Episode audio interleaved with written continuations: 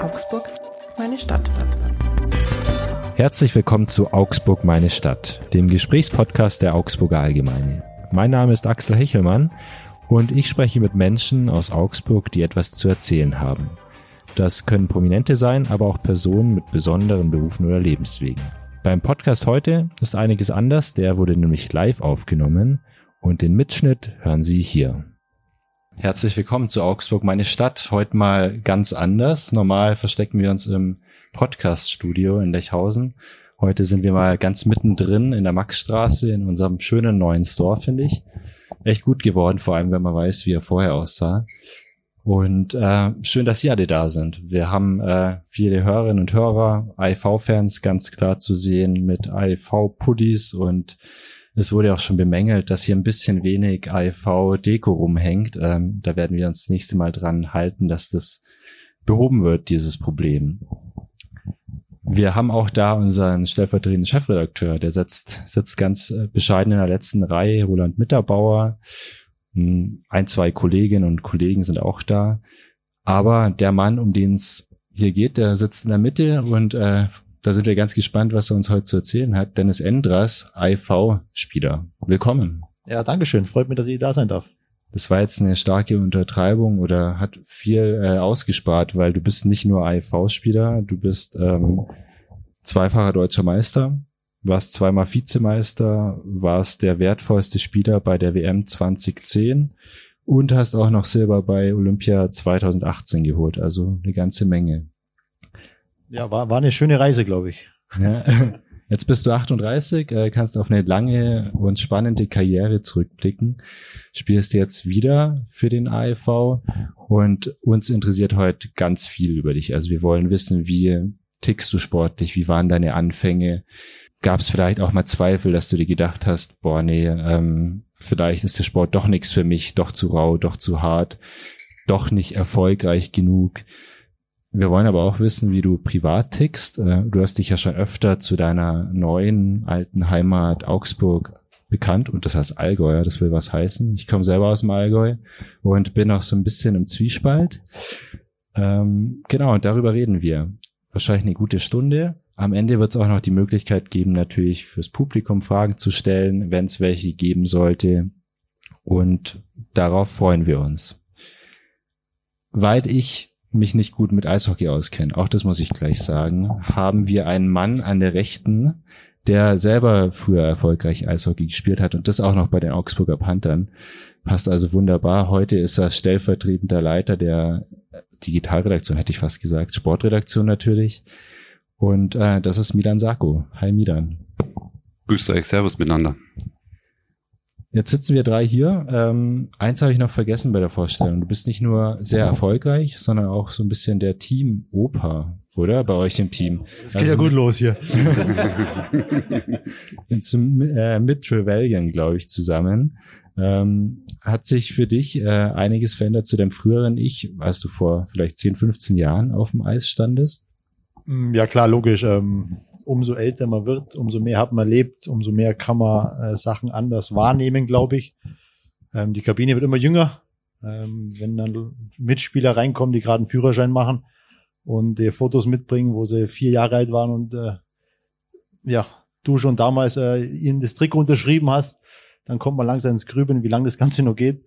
Aber ist natürlich unglaublich schön und ähm, aber ist auch immer eine Herausforderung, ähm, weil die Jungs von heute, die reden doch über ganz andere Themen, wie wenn man dann doch ein bisschen älter ist. Darum habe ich schon mal gesagt, das ist eigentlich die beste Investition meines Lebens sind äh, Noise Canceling Kopfhörer, dass man da auch mal Sachen ausblenden kann. Stark, okay, da sind wir sehr gespannt, was du uns später noch dazu erzählst, auch zum Umgang mit jungen Spielern, auch zu deiner Planung für nach der Karriere, die ja irgendwann demnächst vielleicht anstehen könnte.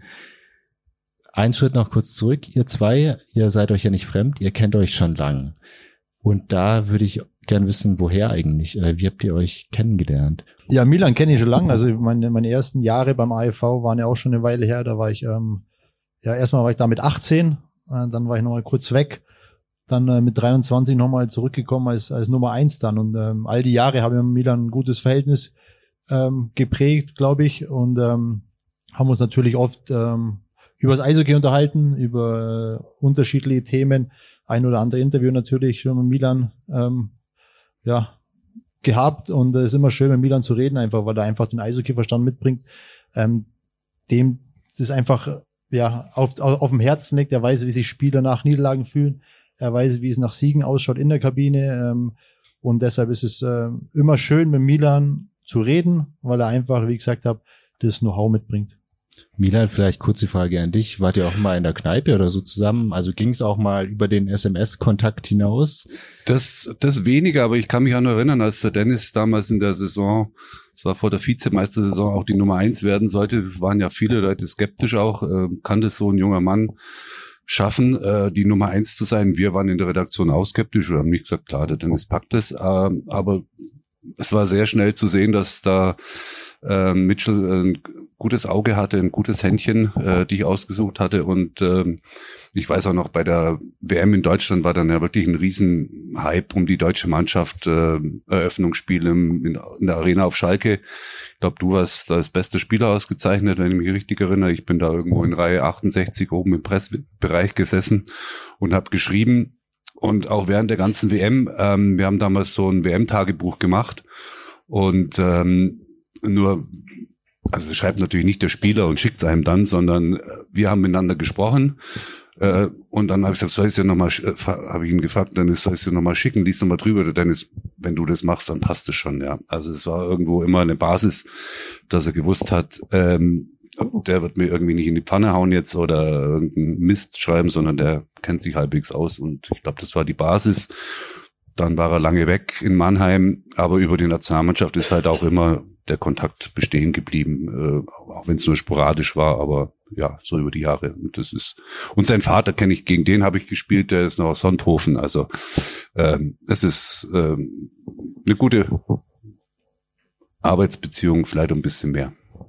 Gegen den Vater vom Dennis gab es auch mal einen Check oder irgendwas raueres vielleicht? Nee, also da ist es in meiner Erinnerung leider nicht mehr da. Also wir haben, waren bestimmt alles sind ganz fair miteinander umgegangen. Ganz, ganz bestimmt. ähm, was ich so gehört habe, glaube ich das sofort.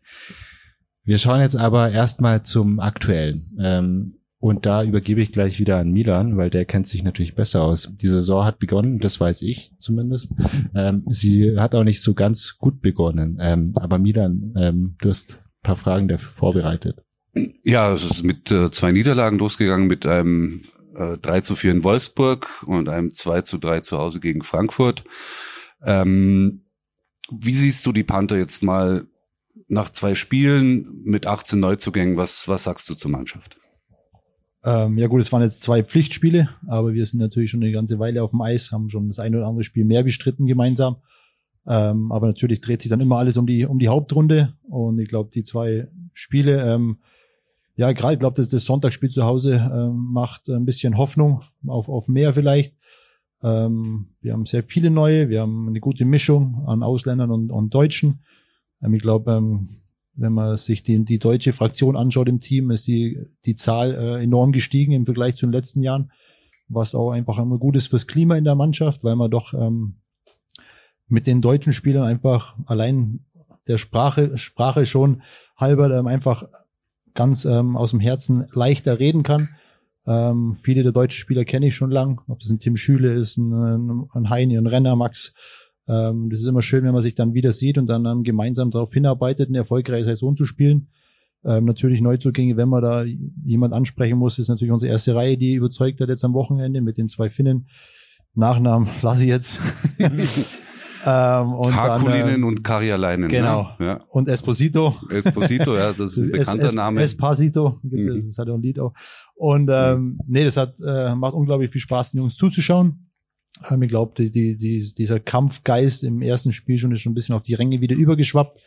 Das haben wir uns ja dieses Jahr auch groß auf die Fahne geschrieben, dass wir die, die Einheit wieder schaffen wollen zwischen Mannschaft und Fans weil es einfach so für jeden, für alle Beteiligten am meisten Spaß macht, äh, ins Stadion zu kommen einfach. Mhm. Und ich glaube, ja, wir haben null Punkte, ähm, aber wie gesagt, ähm, es hätte auch der ein oder andere Punkt mehr sein können, mhm. haben wir aber nicht. Aber das, trotzdem sind wir, auch wenn es ein bisschen blöd klingt, einigermaßen zufrieden im ersten Wochenende. Mhm. Wo hakt's denn noch? Was glaubst du denn? Der Trainer hat auch gesagt, vielleicht noch in der Defensive, vielleicht seid ihr da noch ein bisschen zu sorglos oder was, was, was glaubst du denn, was kann man denn jetzt noch kurzfristig oder sollte man kurzfristig verbessern? Äh, ich glaube, die, die beste Lösung für uns, wenn der ähm, ähm, Dagi Wasowski jetzt wieder zurückkommt, ähm, das ist natürlich ein harter Schlag ins Gesicht, jetzt so von der, von der, so vor so einer Saison so einen Ausfall hinzunehmen. Auch dann in einem Spiel in, in Piting, ähm, das ist natürlich auch bitter. Aber nichtsdestotrotz haben wir mit der Nachverpflichtung auch von dem Finnen, ähm, Otzo, Vorname habe ich schon raus, mhm. ähm, ja, einfach einen Spieler geholt, der die Lücke gut füllen kann und der uns dann auch hinten ein bisschen mehr Tiefe gibt als noch zuvor. Ähm, ja, wenn du, wenn du null Punkte hast, ist, klar, ist natürlich logisch, dass irgendwo Baustellen sind. Mhm. Aber wir sind so früh in der Saison. Ich glaube, ähm, das Trainerteam wird uns jetzt wieder gut vorbereiten auf die anstehenden Aufgaben. Ähm, die, die Baustellen, die wir haben, werden wir versuchen, ähm, ja, zu schließen. Ähm, und dann natürlich auch, ja, wäre mal ganz schön, jetzt auch mit einer Führung zu spielen. Ich glaube, das gibt auch mal ein bisschen Selbstvertrauen. Ähm, ich glaube, wenn du zweimal drei nur hinten bist, ist es extrem schwer, in, in jeder Liga auf der ganzen Welt da noch zurückzukommen. Wir haben Moral bewiesen, aber dann, dass es dann am Ende reicht, ähm, war da einfach der, das 3-0 einfach zu hoch. Hm. Blicken wir doch trotzdem noch mal kurz auf den, auf den Sommer zurück. zurück. Ähm, Im Fußball sagt man so, äh, zweite Liga kann auch mal gut tun, um sich zu sammeln. Gab vielleicht auch den einen oder anderen, der gesagt hat, ja, wenn sie jetzt mal runtergehen, auch nicht so tragisch, die Panther, äh, um sich dann neu zu formieren und dann wieder durchzustarten. Wie siehst du das? Besser so, dass ihr drin geblieben seid? Äh, wie hast du so den Sommer erlebt? Hm, hundertprozentig besser, dass wir drin geblieben sind. Ähm, Paradebeispiel Kassel Huskies. Ähm, war natürlich ähm, die letzten Jahre immer haushoher Favorit, die Liga zu gewinnen, um aufzusteigen. Ähm, sind jetzt immer noch in der zweiten Liga. Also im Sport, man kann nie was planen. Auch nach unserer Saison letztes Jahr haben viele gesagt, jetzt seid ihr weg. Und dann sage ich aber, lass doch die Runden erstmal spielen. Wer weiß, was da passiert. Wir haben ja auch schon einiges hier in Augsburg erlebt, wie weit so eine Reise gehen kann für einen Underdog.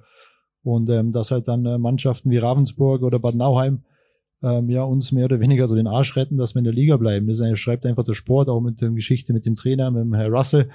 Ähm, aber auf jeden Fall, ich bin, ich glaube, ich spreche für alle, ist immer mhm. heilfroh, dass wir nach wie vor das DL-Logo auf dem Eis zu sehen haben. Ja.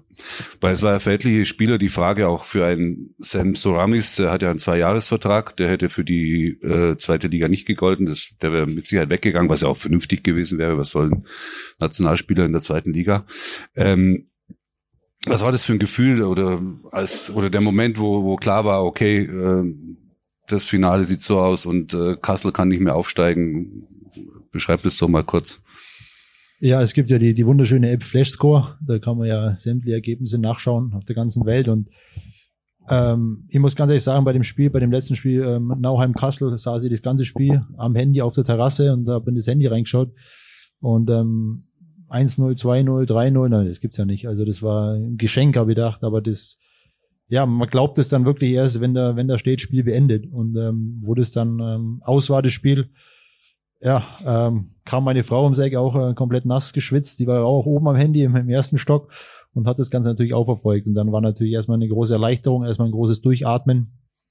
Weil ähm, ich glaube einfach, das betrifft ja nicht nur den einzelnen Spieler, sondern da hängt ja, hängt ja viel dahinter, ob das die Mitarbeiter im Büro sind, ob das die Fans sind, ob das äh, die ganze Stadt ist. Das ist äh, Gründungsmitglied der DL. Also heute gehen wir dieses Jahr gehen wir in die 30. Saison in der DL. Also das sind lauter so, so Dinge, die man im Hinterkopf hatte und ähm, wir sind jetzt einfach froh, dass wir, dass wir nur dabei sind und ähm, wie gesagt, das sind Erfahrungen, die auf der anderen Seite, auf der anderen Seite sehr geprägt haben, wo man sehr viel dazugelernt hat aber brauchen tun wir es jetzt nicht mehr. Mhm. Du hast mir auch erzählt, so mal während der letzten Saison, ja, so ein, zwei Niederlage, die, die kann man schon abschütteln und äh, da geht man aus der Kabine raus und vergessen. Aber ich glaube, letzte Saison, wenn man immer wieder auf die Mütze bekommt, äh, konnte man das auch mal nicht mehr ablegen einfach und hat auch diese Sachen mit nach Hause genommen, oder? Ja, auf jeden Fall. Ich glaube, ähm, wenn ein Fan ins Stadion geht, der sieht uns 60 Minuten und dann heißt äh, der Spieler XY, im Fall der Spieler Endras, so und so, aber für uns ist das ja mehr wie ein Job. Also für uns ist das ja, wir sind ja nicht nur der Spieler, wir sind ja auch Mensch und dementsprechend, wenn einem irgendwas am, am Herzen liegt, wie, wie die Zukunft eines Vereins, dann, dann nimmt man das natürlich mit nach Hause. Man ist daheim schlecht drauf, man ist vielleicht ein schlechter Papa, man ist ein schlechter Ehemann, nur weil man im, im Sport ähm, ja einfach ein bisschen hinterherhinkt. Und ähm, das sind Sachen, die einen sehr prägen ähm, die einen sehr belasten natürlich auch. Es ist natürlich auch so, wenn jetzt ein, wenn wir absteigen oder wenn ein Verein absteigt, dann ist, ähm, ich sag's immer, das klingt ein bisschen banal, aber der Fan kommt nächstes Jahr und schaut sich die zweite Liga im gleichen Stadion an. Und für die Jungs, die gerade aus Amerika kommen oder auch deutsche Spieler, das heißt, wir müssen die Kinder aus dem Kindergarten nehmen oder Schule wechseln. Ähm, das sind lauter Themen, die nicht ganz leicht sind oder deine, deine, deine Frau muss sich auch wieder eine neue Arbeitsstelle suchen. Das sind lauter, ist ein riesen Rattenschwanz, der da, da hinten dranhängt und das ist, das willst du einfach nicht. Du willst erstmal Erfolg haben im Sport und du willst natürlich auch für deine Familie das Beste und ähm, hundertmal umzuziehen ist, glaube ich, nicht das Beste. Hm. Du hast die Finanzen angesprochen, da will ich natürlich mehr wissen. Was macht es denn finanziell aus, erste, zweite Liga? Ja, da brauchen wir nicht reden. Das ist ein Riesensprung. Also ich glaube, ähm, allein die Fernsehgelder fallen weg, ähm, die Medienpräsenz äh, ist geringer. Ähm, du spielst nicht gegen die Kölner Haie, du spielst vielleicht gegen Weiden. Also das ist, ähm, sind einfach Sachen, die, die, ja, in jedem Geldbeutel, die man in jedem Geldbeutel merkt. Aber ähm, auch als Spieler natürlich ist es genau das Gleiche. Du willst natürlich höchstmöglich, so lange wie möglich spielen. Und in meinem Fall ist natürlich auch so, ich wollte meine Karriere immer in der DL beenden, weil ich da die letzten äh, gefühlt äh, 20 Jahre aktiv war und dementsprechend, ähm, ja, sind wir mit dem blauen Auge davonkommen, glaube ich, mit dem größten blauen Auge, den man sich im Sport vorstellen kann, glaube ich. Ähm, und jetzt müssen wir einfach nach vorne schauen und äh, aus den Sachen lernen, aus der Vergangenheit lernen. Ähm, und dann einfach hoffen, dass, äh, dass dies ja besser wird. Ist also nochmal gut gegangen. Wie sieht's denn im Geldbeutel dann jetzt aus bei dir? Wenn wir jetzt reinschauen würden. Hier sind genau fünf Euro dabei, weil meine Frau war vorher einkaufen. Okay. Wir schauen zu den Augsburger Panthern. Du hast es schon angesprochen, Gründungsmitglied. Ähm, Milan weiß jede Menge über die Augsburger Panther, du auch. Ähm, ich nicht, ich muss ablesen. Ähm, was ich weiß, dass du schon 2008 bis 2011 äh, bei den Augsburger Panthern gespielt hast. Jetzt seit 2022 wieder. Erinnerst du dich noch dran an den ersten Moment oder die ersten Momente, als du damals 2008 nach Augsburg gekommen bist, vielleicht zum ersten Mal aufs Eis bist, vielleicht zum ersten Mal durch die Stadt. Was, was ähm, hast du da im Gedächtnis noch? Ja klar, das sind natürlich Momente, die, die vergisst man nicht. Jeder Spieler, jeder Nachwuchsspieler möchte irgendwann äh, seinen Fuß in die DL setzen und wenn es dann soweit ist, das erste Training steht an, äh, man, man kann eigentlich nicht schlafen. Eine Woche davor schon, man kann nicht schlafen. Und ähm, ich weiß noch damals, ähm, saß ich in der Kabine neben Manuel Kofler, ist ja auch kein Kind von Traurigkeit. Und ich hatte so Durst nach dem Training. Ich habe mich aber nicht getraut, an den Kühlschrank zu gehen. Bis ich mich dann überwunden habe, gesagt, Sie, Herr Kofler, dann hat er mir angeschaut, spinnst du, hat er gesagt. Du kannst ruhig du sagen, aber das ist, war einfach dann der Respekt, den ich, den ich hatte vor diesen Spielern, die schon lange in der Liga spielen oder spielten. Und ich glaube, ein gewisser Respekt ist auch äh, Grundvoraussetzung, ähm, dass man äh, den, den, den Schritt dann auch schafft. Aber natürlich, ähm, wenn ich so zurückdenke, das war ein Steffen Tölzer war 18, äh, ein Patrick Busasch war 18, ein Roland Meyer war da. Ähm, das war einfach so eine, so eine lustige Truppe. Ähm, und damals war es ganz anders. Du hast, warst 18, hattest keine große Verantwortung, wie der, wie der Verein jetzt spielen wird. Du warst mehr oder weniger vogelfrei. Wir sind äh, oft um die, um die Häuser gezogen, wie man das halt mit 18 so macht.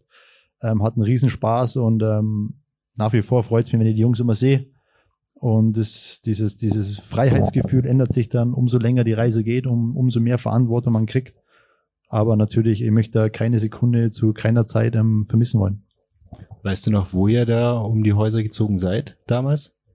Gibt es das Neues? War, äh, damals war es Motown, äh, Peaches natürlich, Yum Club, den gibt's glaube nicht mehr, das ist glaube anders. Kantine jetzt, ne? Da kennst ja. du die wieder aus.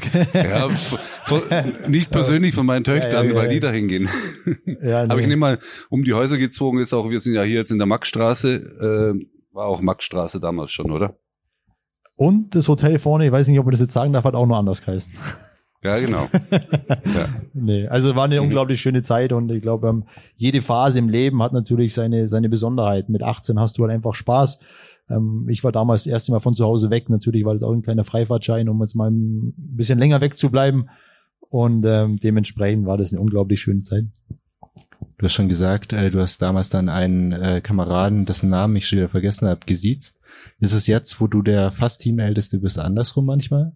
Ja, das würde ich mir mal wünschen. Jetzt, mittlerweile sind, sind die Jungs ja ein bisschen frecher, ähm, was natürlich auch schön ist, was lustig ist, was, was so eine Mannschaft auch braucht. Ähm, das war der Kofler damals und ich weiß jedes Mal, wenn es der Co-Trainer Nürnberg jetzt und wenn ich ihn jetzt sehe mit Anzug und was ich mit ihm alles erlebt habe, abends vor allem, ähm, dann ist immer so ein kleines Schmunzeln ähm, bei, bei auf beiden Gesichtern zu sehen. Ähm, ist einfach schön, verbindet, ähm, man vergisst die gemeinsame Zeit nicht. Das zeichnet, glaube ich, den Sport oder generell den Eishockeysport aus. Und ähm, ja, wie gesagt, die Jungen werden immer frecher. Ähm, wären auch ein bisschen äh, zu sehr gepudert vielleicht. Ähm, ich weiß, damals ähm, war noch ein älterer Betreuer da, Josef Bogdan. Wenn du da hingegangen bist, hat gesagt, Josef, jetzt wäre es mal wieder Zeit für einen neuen Schläger. Und dann hat er gesagt, hau ab. hat er mit seinem slowakischen Dialekt gesagt, äh, erstmal spielen, dann Schläger. Und ähm, aber wie gesagt, das ähm, war einfach eine andere Zeit auch. Natürlich jetzt mit der DNL haben die Jungs ganz andere Voraussetzungen, ihren ihr, ihr Hobby zum Beruf zu machen. Ähm, wir mussten uns das alles noch ein bisschen, ich weiß nicht, ob mehr erarbeiten das richtige Wort ist, sondern vielleicht mehr, noch mehr wollen, weil du einfach die Chance in der DL zu spielen viel schwerer bekommen hast wie, wie heutzutage. Vor allem, wenn man aus Sonthofen kommt, aus der Bayernliga. Kleine Anekdote auch, also als ich junger Spieler war, zum Werner Gahl hingegangen, äh, hab ich nicht, kenne ich nicht, weiß ich nicht, war seine Antwort. Und ich war dann halt hier und dann war ich in der zweiten Liga in Waldkraiburg und bin dann nochmal wieder zurückgekommen als Konkursmasse äh, zum Club und auf einmal hat man dann wieder ein anderes Standing. Ist ein paar Jahre älter, ist ein Spieler, der zurückkommt und ja, Milan, hier, da, welchen Schläger brauchst du hier, dieses, jenes, das. Also man muss sich sein Standing in der Mannschaft erst erarbeiten, das ist ganz normal. Ja, muss ich erarbeiten und ich glaube, ich bin feste Überzeugung, wie man es in den Wald reinschreit, so kommt es zurück. Ich glaube, ähm, wenn man ist ja nicht nur im Sport, ist ja auch ums Leben genauso. Wenn man anständig durchs Leben geht, dann ähm, geht die eine oder andere Tür vielleicht öfter auf oder mehr auf oder man bekommt auch den einen oder anderen Schläger mehr. Wir schauen zurück in die Gegenwart ähm, und gerade ich, ich glaube im Publikum sind viele echte Profis, die wissen das alles schon, die können ja jetzt dann kurz zu äh, weghören. Ähm, aber die Zuhörerinnen und Zuhörer, die den Podcast im Nachhinein anhören, interessiert es vielleicht auch. Mich würde interessieren, ähm, wie ist denn dieses Team der Augsburger Panther im Moment? Was sind das für Typen? Mit wem kommst du vielleicht gut klar? Hast du echte Freunde gefunden? Ja klar, also ich meine, ähm, ganz unterschiedliche Charaktere. Wir haben ruhige, ähm, äh, Mitchell ist ein ruhiger Typ. Ähm, dann hast du die Finnen, die eigentlich ruhig sind, aber auf dem Blair das erste Mal aufgeblüht sind. Ähm, und solche Ereignisse schweißen dann einfach zusammen. Also wie gesagt, die Jungen sind anders. Immer die Jungen sind auch nicht, in, in der Mannschaft sagt man mal, oh, da bilden sich Gruppen, aber das ist ja nichts Schlimmes.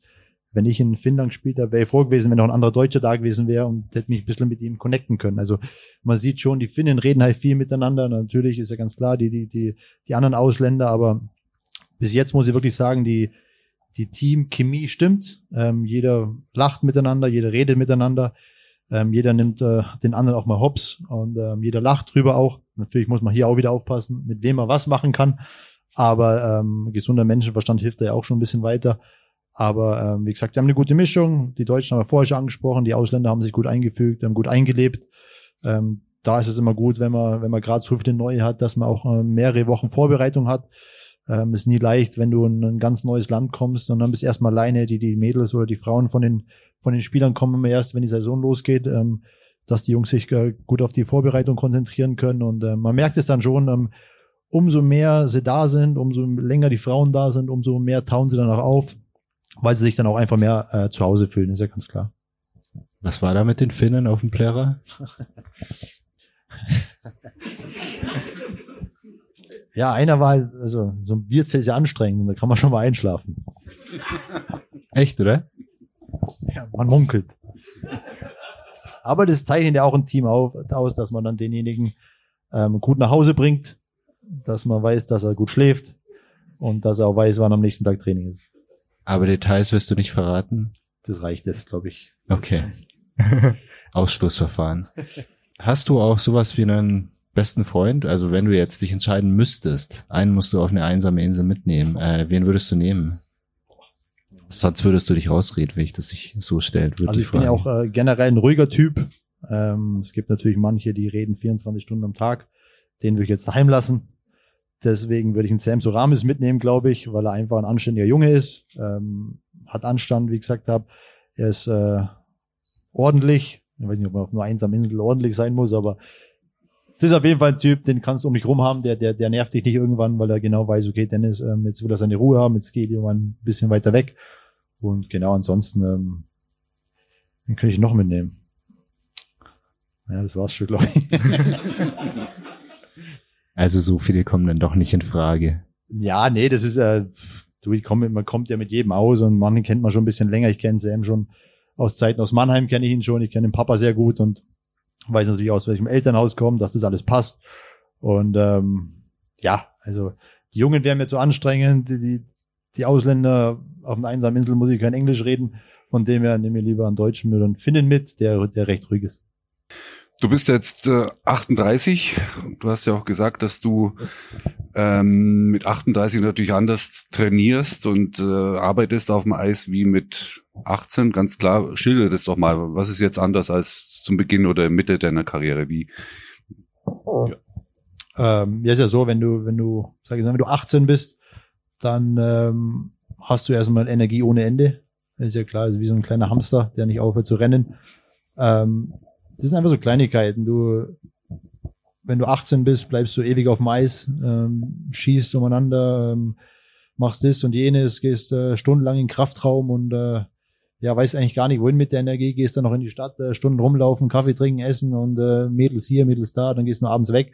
Und ähm, du bist ja nicht nur die Stunde oder die drei, vier Stunden, die du im Stadion bist, Sportler, sondern du bist ja eigentlich im Richtigen, musst du das Leben lang, dein ganzes Leben lang, den ganzen Tag Sportler sein um Erfolg zu haben. Und wenn du mal ein bisschen älter bist, dann weißt du einfach, wie du auf deinen Körper hören musst. Wenn der Körper sagt, du Dennis, jetzt reicht's, dann äh, musst du auch ehrlich zu dir sein, auch, auch wenn es gerade im Kraftraum muss sagen, okay, jetzt reicht's.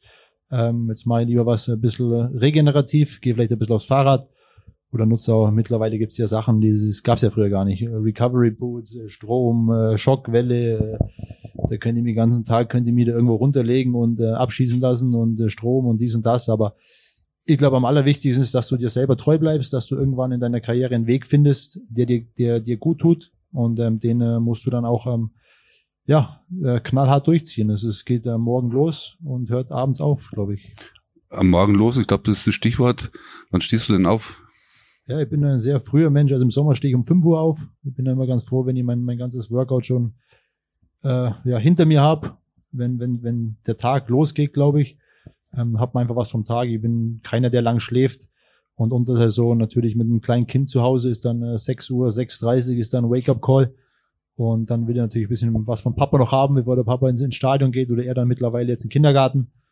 Aber ähm, ja, also bin ein Morgenmensch, aber nimm mir dann nach untertags, ähm, gerade während der Saison muss ich ähm, auch den Hut von meiner Frau ziehen, die mich da gut unterstützt, ähm, gibt mir den Freiraum auch mal, ja, einen Mittagsschlaf zu machen. Ich glaube, das ist auch wichtig, wenn du am Freitag ähm, in Wolfsburg spielst um halb acht und du kommst am Samstagmorgen um sechs Uhr heim ähm, und dann kommst, sperrst die Haustür auf und dann, oh, Papa da. Ist ja mhm. wunderschön natürlich, gell? aber du denkst ja, oh, da ist natürlich schon äh, wieder was geboten. Also dann äh, bin ich schon recht froh, wenn sie dann den Kleinen nimmt, auch mal ein bisschen aus dem Haus geht, dass er noch ein, zwei Stunden schlafen kann und dann haben wir eh schon wieder, wieder Training. Also ich glaube, du brauchst schon oder du musst schon, äh, wenn du eine Familie hast, ähm, eine Einheit sein, um erstmal so lang zu spielen und dann natürlich auch ähm, ja gesund zu bleiben und auch einmal die, die Zeiten zu nutzen, die du dann bekommst, um äh, mal durchzuschnaufen.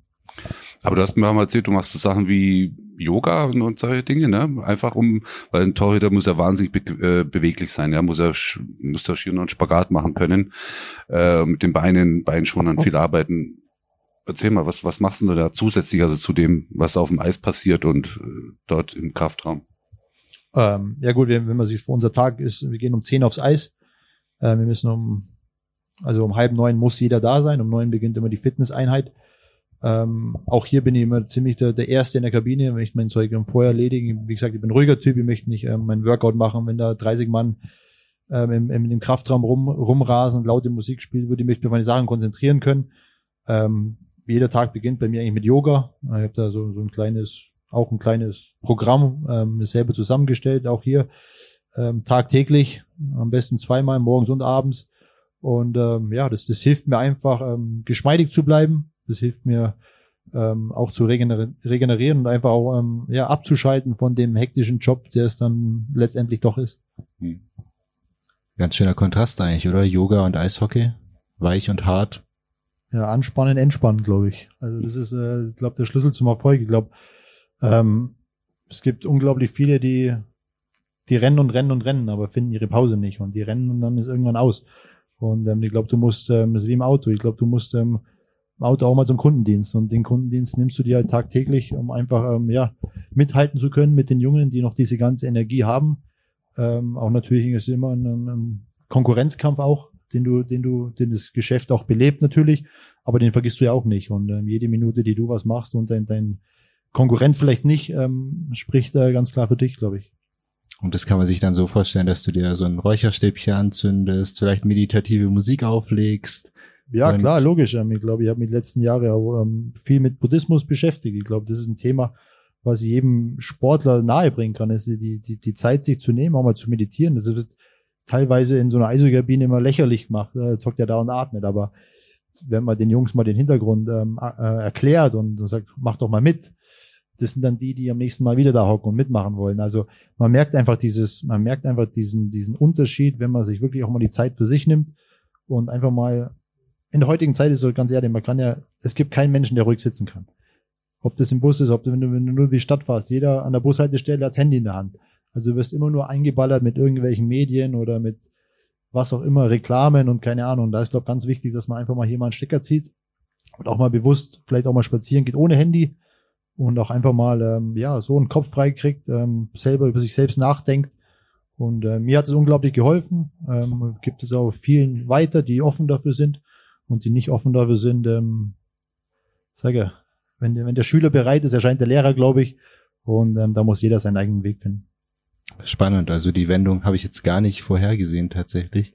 Man lernt nie aus, glaube ich. Das ist immer, das sage ich oft, man sieht immer, oder wenn, wenn ein Fan ins Eisstadion geht, der sieht die, die, den Spieler XY und denkt, okay, der heute war er scheiße, heute war er gut.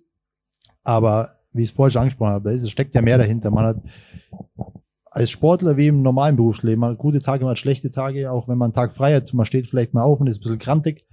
Ähm, und dann ist der Tag nicht so schön, als wenn man aufsteht und äh, aufs Meer blicken kann, glaube ich. Ähm, und ähm, wie es vorher schon angesprochen, wir sind alles Menschen, wir haben alle unser Päckchen zu tragen und wir müssen auch dann Leistung bringen, wenn es mal nicht gut geht. Und das ist, glaube ich, die, die ganz große Grund, wo, wo der ganz große, die ganz große Hürde, glaube ich, wo dann auch die, die Spreu vom Weizen trennt, wenn es dann in die letzten ähm, Profisportecken geht. Vielleicht da noch ganz kurz eingehakt. Also das wird ja wirklich wenn nur die großen Verletzungen werden kommuniziert. Gut, inzwischen leider in dem Oberkörper, Unterkörper, was der Stefan Esch immer gern macht. Nein, die ganze Liga macht das, kann ich verstehen irgendwo. Ähm, nein, aber was ich sagen will, es spielen ja bei euch wahnsinnig viele, je länger die Saison geht, der eine hat's da, der andere hat's dort. Äh, ich weiß noch, in den Playoffs habe ich nach dem Spiel ähm, ein Spieler, ist mir jetzt entfallen, der Name fällt mir später, wollte ihm die Hand geben und dann sehe ich, hat der eine Riesenpranke, der Daumen dick einwaschen. Was ist denn da? Ja, der Daumen ist gebrochen. Ja, du hast ja gerade gespielt.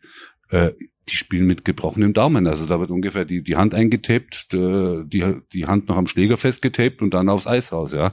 Äh, das sieht der Fan natürlich nicht. Und der sagt vielleicht höchstens, oh, der war aber heute äh, nicht so gut, ja. Äh, also ihr spielt auch wenn ihr, wie du gerade gesagt hast, wenn ihr nicht im Vollbesitz eurer Kräfte seid, weil ihr einfach auch müsst oder weil ihr auch einfach wollt. Ich glaube auch, das ist das zweite, ist glaube richtig, wir wollen mhm. spielen. Es ist nicht so, dass man, weiß nicht, als Spieler, als Sportler ist es am allerschlimmsten, wenn du nicht spielen kannst. Mhm. Weil du arbeitest von, in unserem Fall jetzt April bis zum ersten Ligaspiel bis September, jeden Tag. Und wenn du dann, wie zum Beispiel in Herr Wasowski, sich dann am letzten oder im vorletzten Saisonspiel, äh, Vorbereitungsspiel verletzt, da fühlt jeder mit. Also das ist nicht so, sagt er, ah gut, Dagi ist raus, jetzt ist meine Chance. Sondern jeder weiß, den langen Weg des Sommers, ähm, der macht nie Spaß, weil du spielst nie im Sommer. Du, du musst halt deine Hausaufgaben machen, du musst laufen, du musst Krafttraining machen, den ganzen Schmarren, was dazugehört, aber es macht ja keinen Spaß. Mhm. Spielen macht Spaß und ich glaube, da unterscheiden sich ähm, Eishockey-Spieler klar, Football ist unglaublich ähm, von anderen Sportarten einfach, dass wir spielen wollen und wir nehmen uns auch nicht die Blöße zu sagen, okay, mir tut was weh, aber Trainer, ich spiele. Also das ist schon einfach auch eine Charakterstärke von einem Spieler, glaube ich auch. Ich habe mit einem zusammengespielt, auch im Finne, ähm, mit Jonas Lettovori in Mannheim viele Jahre, was der sich über die Jahre spritzt in seinen Körper spritzen hat lassen, nur dass er keinen Schmerz spürt. Also was habe ich nicht gesehen. Der, das war einfach, ob das Vorbereitungsspiel war, Ligaspiel, Playoff-Spiel, der war immer gleich, der war einfach da. Und ich glaube, sowas zieht auch eine Mannschaft mit, wenn du siehst, okay, der Junge beißt jetzt wirklich auf die, auf die Zähne, jetzt beißen wir alle für, für ihn oder das schweißt da unglaublich zusammen, als wenn du 20 Weichflöten hast, die sagen, ja, da habe ich Schnupfen, äh, heute lieber mal nicht. Ist ja in der heutigen Zeit auch, ist, so eine Krippe ist ja auch nicht, nicht ohne, aber ich glaube schon, dass so eine Eishockey-Kabine, auch wenn es nicht immer richtig ist, glaube ich, weil es auch mit Vorsicht zu genießen ist, aber schon eine eigene Dynamik entwickelt, wenn man dann solche Jungs drin hat. Hattest du mal eine Verletzung, wo du dir gesagt hast, boah, das ist jetzt grenzwertig, da noch zu spielen?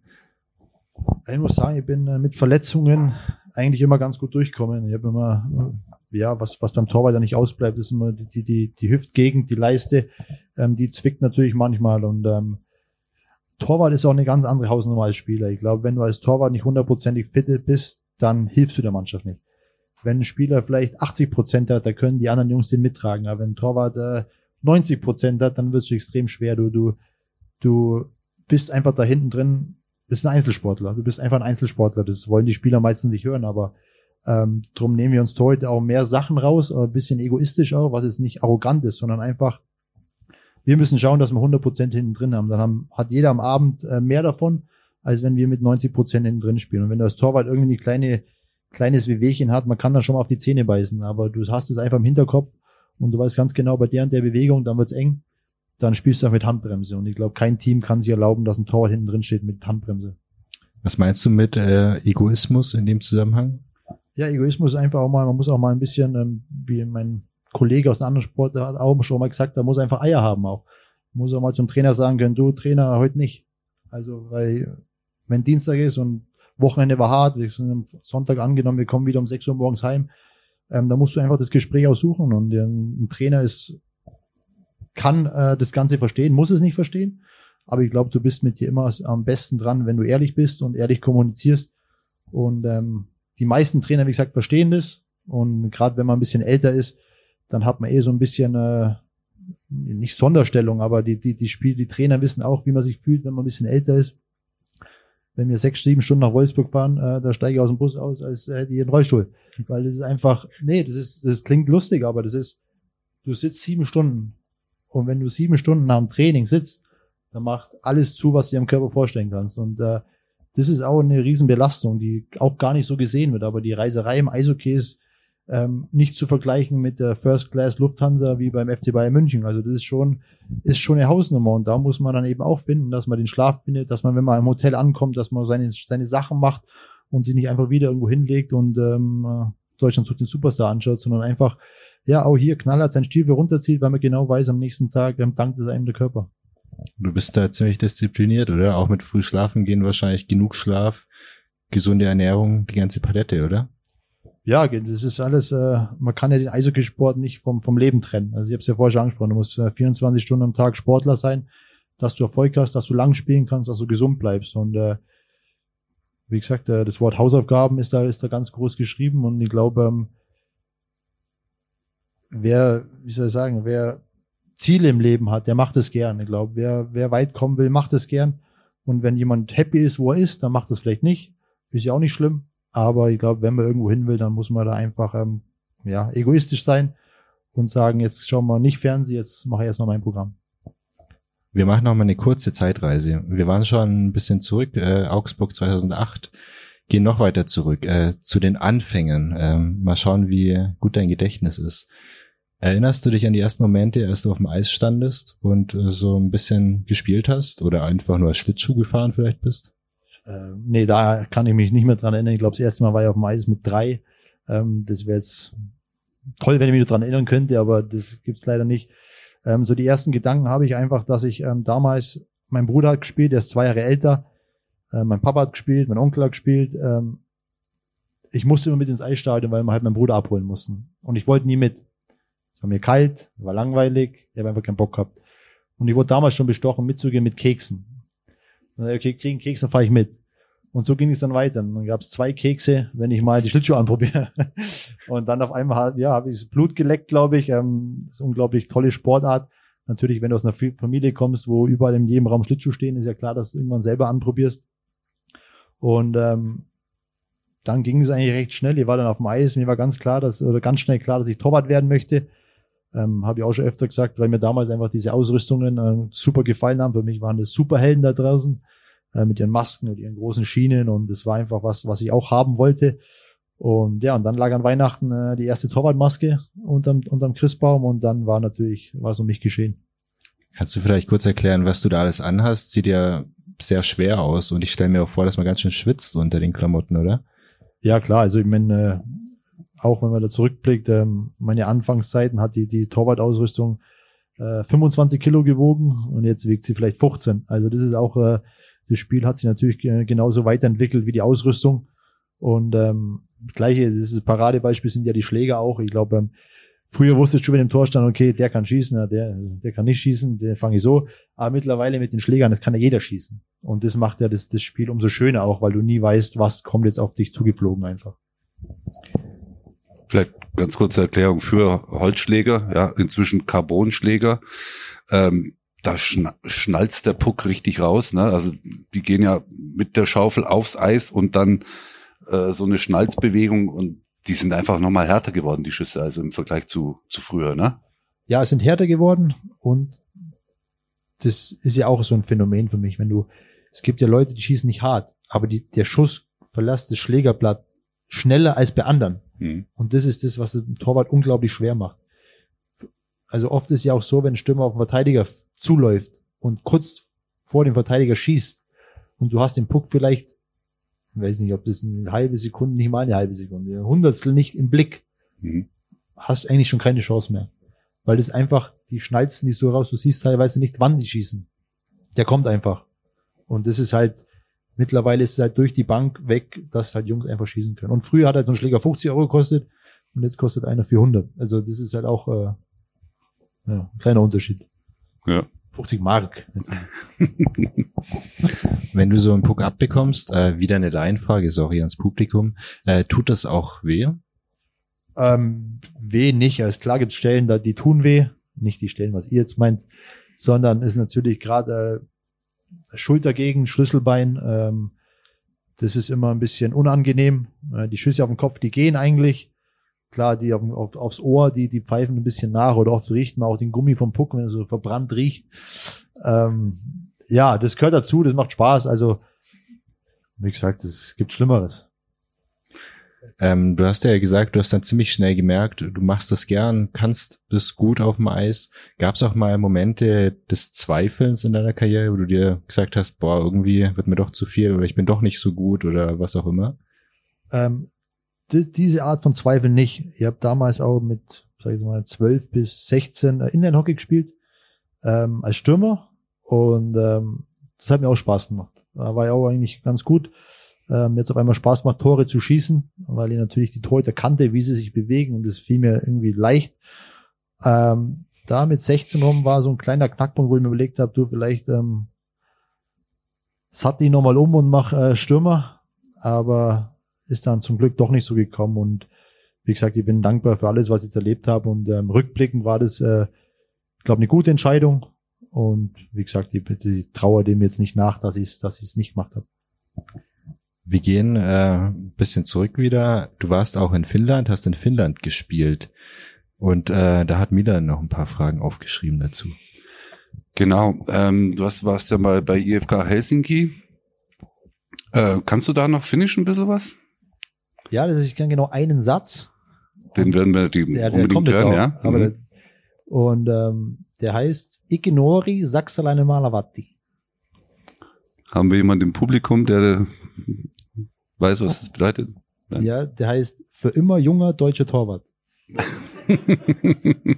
und das, ähm, das habe ich mir dann noch vorgestellt bei den neuen Finnen. Und das war natürlich der, ja, der Eisbrecher, glaube ich. Mhm. Und mittlerweile ist mein Spitzname bei den Finnen auch äh, Ikenori, also für immer jung. Okay. Ähm, davor war noch eine Episode, du bist äh, nach dieser grandiosen Weltmeisterschaft mit als äh, wertvollster Spieler auch des Turniers geehrt worden, ähm, bist damals auch äh, in die American Hockey League nach Nordamerika, Houston, ich glaube sechs Spiele stehen da in deiner Statistik. Ähm, warum sind es nicht mehr geworden? Wir haben da schon auch drüber gesprochen, aber es hat dir, glaube ich, nicht so richtig getaugt. Erzähl doch mal ein bisschen. Ähm, ja, das war, also getaugt hat es mir eigentlich schon, aber ähm, es waren einfach zu viele Geschichten, wo ich dann gesagt habe, okay, hier bin ich nicht wirklich willkommen, glaube ich. Ähm, eine Anekdote war, glaube ich, ähm, Montag war frei, Trainer ruft an, du ähm, spontan Torwarttraining, kannst du kommen? Ich, klar, logisch, bin da. Zieh mich um und irgendwie kommt keiner. Und auf einmal geht die Tür auf, ja, Gott sei Dank kommt da eine. Ich dachte, ich bin im falschen Stadion, gell. Kommen halt die Kinder vom Trainer rein, die waren vier und fünf. Und dann als gesagt, okay, die schießen jetzt auf dich. Und dann bin ich heim und habe äh, mich entschlossen, das Kapitel Amerika zu beenden. Mir hast du auch mal erzählt, dass so das Eishockey vielleicht auch nicht deins unbedingt war. So American Hockey League ist ja so die Ausbildungsliga für die NHL, äh, wo auch gerne und viel geprügelt wird, weil man sich äh, auszeichnen will. Wie hast du da die Spiele erlebt? Ja, genau. Das ist einfach so eine äh, Cowboy-Liga, glaube ich. Klar gibt's Riesentalente und ähm, aber da spielen auch unglaublich viele Spieler, Spieler, die äh, wenig können und dann halt über ihren wirklich Faustkampf in die NHL kommen wollen. Und dann kann es halt sein, es steht 4-0 ähm, gegen dich und es sind noch fünf Minuten zu spielen und das Spiel dauert noch eine Dreiviertelstunde, weil sie alle vier Sekunden ein anderer boxt. Und dann denkst du, ja, Kruzifix, jetzt können wir mal heimfahren. Also das ist schon eine andere Liga, einfach ein andere, ja, ganz anderes äh, Eishockey-Leben, glaube ich. Und ähm, ist natürlich auch nicht leicht. Also wenn du hier, muss ich vorstellen, es kommt dann Esposito von Kanada hierher, der kriegt eine Wohnung, kriegt eine Wohnung, kriegt ein Auto, Handy, ähm, liegt alles da, er muss eigentlich nur noch aufsperren. Und wenn du nach Amerika gehst, hast du nichts. Also du wirst dann, okay, hier ist ein Hotelzimmer, Stadion ist 400 Blocks da lang, du musst dir selber ein Auto suchen, ein Handy, eine Wohnung. Jetzt fängst du mal an, ein Auto zu suchen. Wo wohnen Sie? Ich habe keine Wohnung. Okay, dann kriegst du kein Auto. Dann holst du ein Handy, wo wohnen Sie? Das gleiche. Dann holst du dir ein Handy, sagen sie, oder willst eine Wohnung, Handynummer habe ich nicht. Also das ist wie ein Rattenschwanz. Also das war schon tough. Wir sind dann ich und meine Frau sind dann teilweise zu Fuß durch so ähm, Bank-Drive-Thrus äh, gelaufen und haben Geld abgehoben. Also es war schon abenteuerlich. Also es war oder ähm, teilweise äh, eineinhalb Stunden ähm, gelaufen. Wir hatten kein Auto zu Wohnungsbesichtigungen.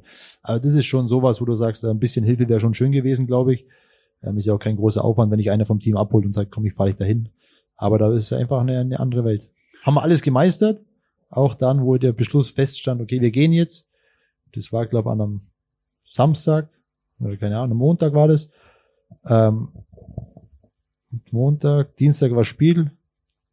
Ich habe am Montag nach dieser Anekdote vorher habe ich meinen Agent angerufen und gesagt, ich will weg. Zwei Stunden später hat er mir angerufen, du, du kannst nach Helsinki gehen. Und so, ja, mach ich. Abflug morgen 11 Uhr. Sag, ja, wie soll das machen? Ich habe ein Auto, ich habe damals schon ein Auto dann gehabt, Wohnung. Möbel gemietet, das haben wir innerhalb von ein paar Stunden Auto verkauft, mit riesen Gewinn natürlich. äh, Wohnung aufgelöst, Möbel vermietet, also wieder zurückmietet und dann war alles geregelt und um halb neun ruft mich der Trainer an und sagt, Dennis, ich habe gute Nachrichten für dich, du spielst morgen. Dann habe ich zu ihm gesagt, ich glaube nicht und habe aufgelegt und bin dann einfach am Flughafen und bin dann weiter gedüst. Mhm.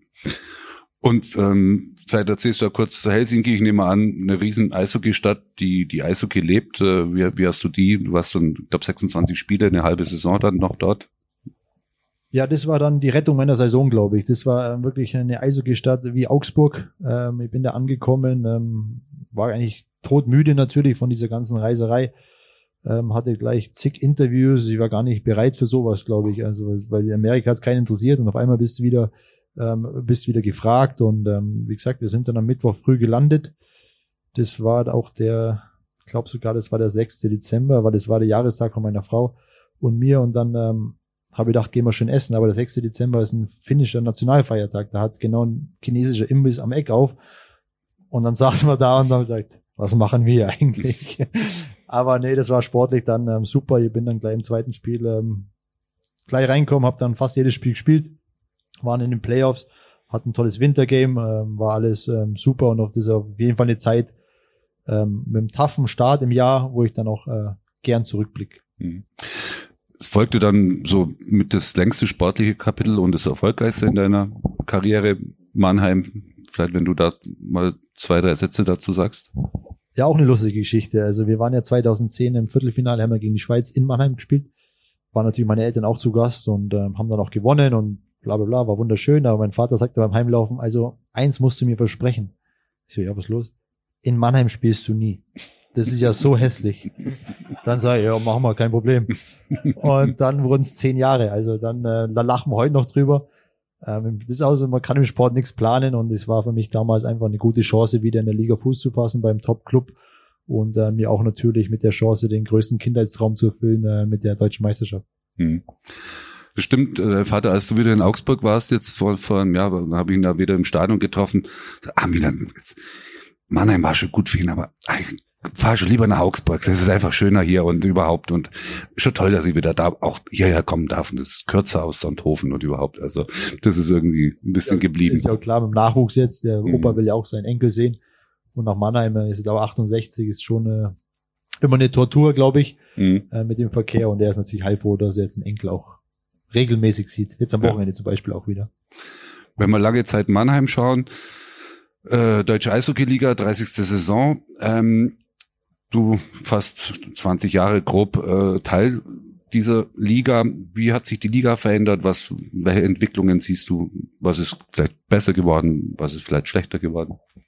Ich glaube, dass die, die Liga generell auf einem richtig guten Weg ist. Ähm, Stichwort ist da für mich immer die Nationalmannschaft. Ähm, wenn man die letzten Jahre in der Nationalmannschaft ansieht, da spricht natürlich auch für die Liga. Ähm, natürlich haben wir mit, mit ein paar Jungs ähm, Ausnahmetalente, mit einem Dreiseitel, Stützle, Seider, aber die alle ähm, in Mannheim äh, gespielt haben. Ich glaube, das spricht einfach auch für den deutschen Nachwuchs, für die Arbeit dort. Ähm, und die Liga an sich, ich glaube, ähm, die Liga ist so ein bisschen aus ihrem Schatten erwacht, glaube ich. Sie stand immer im, im Hintergrund der Schweizer Liga, ähm, Finnland, Schweden sowieso, aber ich glaube mittlerweile ähm, wissen ähm, viele auf der Welt, ähm, dass hier richtig gutes Eishockey gespielt wird, dass, dass man sich um die Jungs kümmert, dass eigentlich an nichts fehlt. Und man sieht schon, ähm, wenn man natürlich dann die Top-Clubs anschaut, wer da dann auf einmal aufläuft, ob das Stanley Cup-Sieger sind oder was weiß ich, wo sie alle waren, Olympiasieger, Weltmeister. Also das spricht schon für die Liga und das ist ein Thema, was natürlich ähm, gewollt ist, weil es sich dann einfach rumspricht. Und wenn du halt äh, 100 Jungs hast, die sagen, du in Deutschland ist richtig gut, dann kommen halt die nächsten 100. Und das ist halt ähm, ein guter, ja, ein guter Werdegang ähm, für die Liga und auch für die Spieler natürlich und auch für die Nationalmannschaft. Hm. Was hat sich im Torwartspiel verändert? Hat sich da was verändert? Früher hatten wir, wir einen Trainer Tiger Waldmann, der war vor jedem, bei jedem Warmmachen, äh, hat einen gegnerischen Torwart beobachtet, ist in die Kabine gekommen, also, ah, Jungs, passt auf, der Torwart fängt den Butterfly. Also Butterfly im Schmetterlingstil, also unten aus. Aber ganz schwer beeindruckt. Im nächsten Spiel, Jungs, passt auf, der Torwart fängt den Butterfly. Und so kam er nach jedem Spiel, äh, jedem Warmmachen daher und hat uns immer das Gleiche erzählt. Was hat sich im Spiel verändert? Ähm, ich glaube, früher, also, ich gehe mal 15 Jahre zurück, glaube ich, gab es ganz unterschiedliche Vögel im Tor, glaube ich einfach. Es gab nicht den einen Stil. Ähm, es gab einen Travis Scott, der anders gespielt hat. Dann gibt es einen äh, Jimmy Wade, der anders gespielt hat. Es gab einfach ganz unter oder ja Patrick Ehrlich hat wieder anders gespielt. Es gab einfach unterschiedliche Typen. Und mittlerweile, wenn du ähm, in dem Job oder in, auf der Position Erfolg haben willst, musst du natürlich sämtliche Nachwuchsabteilungen durchlaufen, in denen jetzt schon Torwarttrainer sind. Und die Tor Torwarttrainer beginnen an, die, die ersten, ich habe früher auch Torwart oder vor ein paar Jahren noch Torwartcamps gegeben, da kommen Achtjährige, die haben Techniken drauf, die habe ich noch gar nicht gesehen. Und das spricht einfach dafür, wie schon mit den Jungs gearbeitet wird und die sind einfach mit 18, 19 sind die ready. Technisch sind die einfach ready. Und wenn man sich jetzt die Liga anschaut, es spielt ja fast jeder gleich. Also es gibt ja keinen mehr, der nur noch rumsteht oder der länger stehen bleibt, sondern es ist ja alles äh, ziemlich ähnlich, sage ich mal. Ähm, wie gesagt, die Technik hat sich verändert, auch ähm, natürlich aufgrund der Spieler, auf der, aufgrund der Qualität der Spieler. Schläge haben wir schon angesprochen. Ähm, das Spiel wird immer schneller und da musst du als Torwart natürlich einen Weg finden, mit der Geschwindigkeit mitzukommen. Das heißt, äh, ein bisschen mehr rumrutschen vielleicht, ähm, ein bisschen äh, ja mehr den Pfosten zu benutzen und das ist was, ähm, was immer wieder auch von drüben rüberschwappt. Neue Techniken und da musst du dann auch am Ball bleiben. Und ich glaube, du musst auch ganz oft, weil du ja den Schützen nicht ziehst. Du musst, machst, hast automatisierte Bewegungen. Also du gehst runter, machst deine Schoner breit, äh, links und rechts, Fanghand, Stockhand, um die einfach möglichst breit zu machen, um viel Trefferfläche zu bieten, ne? Oder, oder wie ist das, wenn du den Puck nicht oder spät siehst? Wäre es ja so, wenn man sich so eine Spielstatistik anschaut nach dem Spiel, heißt, okay, äh, zum Beispiel äh, Frankfurt äh, schießt 26 Mal aufs Tor, wir 33 Mal das sind ja nur die Schüsse, die aufs Tor kommen. Es gibt ja noch 20, 25 Schüsse, die abgefeuert werden, aber gar nicht den Weg zum Tor finden. Das sind vielleicht von den 25 Schüssen sind vielleicht nochmal 15 dabei, die ich gar nicht gesehen habe, weil einfach ähm, ja aus ja auch Taktik ähm, äh, große Spieler vom Gegner vors Tor geschickt werden, ähm, um da einfach ein bisschen dem Torwart die Sicht zu nehmen. Wenn du einen Spieler vom Gegner vors Tor schickst, heißt schon, da kommt einer von uns, dann den schon zwei vor dir. Schickst noch einen zweiten vom Gegner, sind es nochmal noch mal zwei. Also das ist schon ähm, total unterschätzt, wenn du da hinten drin stehst und du musst so ein kleines schwarzes Ding finden. Das ist wie bei Harry Potter, den Schnatz. So fühle ich mich manchmal. Du siehst es einfach nicht, aber musst ihn doch fangen. Mhm. Und wenn du fangst, freuen sich alle. Wenn du nicht fangst, dann. nee, also das ist schon, äh, das ist ja auch die Arbeit, die dahinter steckt. 26 Schüsse, aber du bist ja rund um die Uhr eigentlich am Arbeit. Du fährst raus, zurück, rüber, runter, hoch, runter. Und das ist ja das auch, was müde macht. Mhm. Und deshalb kannst du eigentlich an so Spielstatistiken nie wirklich sehen, wie anstrengend ein Spiel war. Mhm. Technisch und spielerisch hat sich also viel verändert über die letzten Jahrzehnte, was eigentlich immer gleich geblieben ist, dass du relativ erfolgreich warst. Ähm, über Erfolge reden ist natürlich einfach, das macht Spaß, äh, aber gab es auch mal Momente, wo du wirklich niedergeschlagen warst, nach einer Niederlage zum Beispiel? Ja, das ist ja kein Geheimnis. Letztes Jahr hat mich schon zermürbt, muss ich sagen. Also du kommst hierher, hast eine große ähm, ja, Euphorie natürlich. Ähm, du willst wieder in dem Verein Gas geben, wo eigentlich alles begann.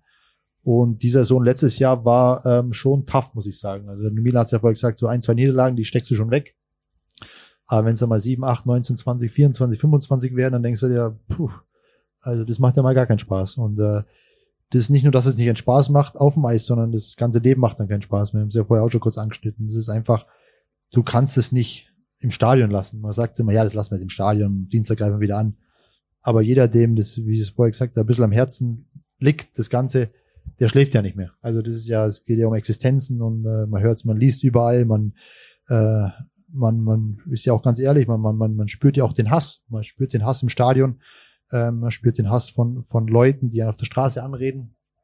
Ist immer schön, wenn man, wenn man hier Vizemeister wird und auf dem steht, dann kann man sich schon hinstellen und sagen, hey, super, alles super geil, alles war top. Aber wenn es nicht läuft, dann ähm, kommen oft die, die wirklichen Charakter raus. Und das war für mich ein toller Lernprozess, auch wenn es jetzt ein bisschen blöd klingt. Aber ähm, aus Hindernissen lernt man am meisten. Das ist sowas, was ich mir in meiner Karriere immer schon vor Augen gehalten habe. Aus, aus, aus Siegen ist einfach. Jeder ist happy, jeder trinkt vielleicht ein Bier und freut sich.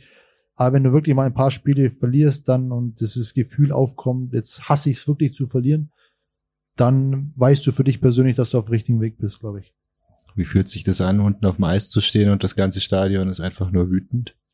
Ja, scheiße. Also das ist, äh, das ist äh, das Schlimmste, was man sich vorstellen kann. Du, du kommst da raus ähm, und du, jeder Mensch, also jeder Mensch ist eine Energie.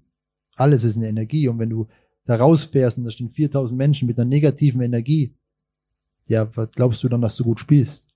Das steckt ja an. Das ist ja nicht so, dass du, dass du dich irgendwie abschotten kannst. Du baust jetzt einen, einen, einen Mars um, um dich rum und du wirst dann da abgeschottet.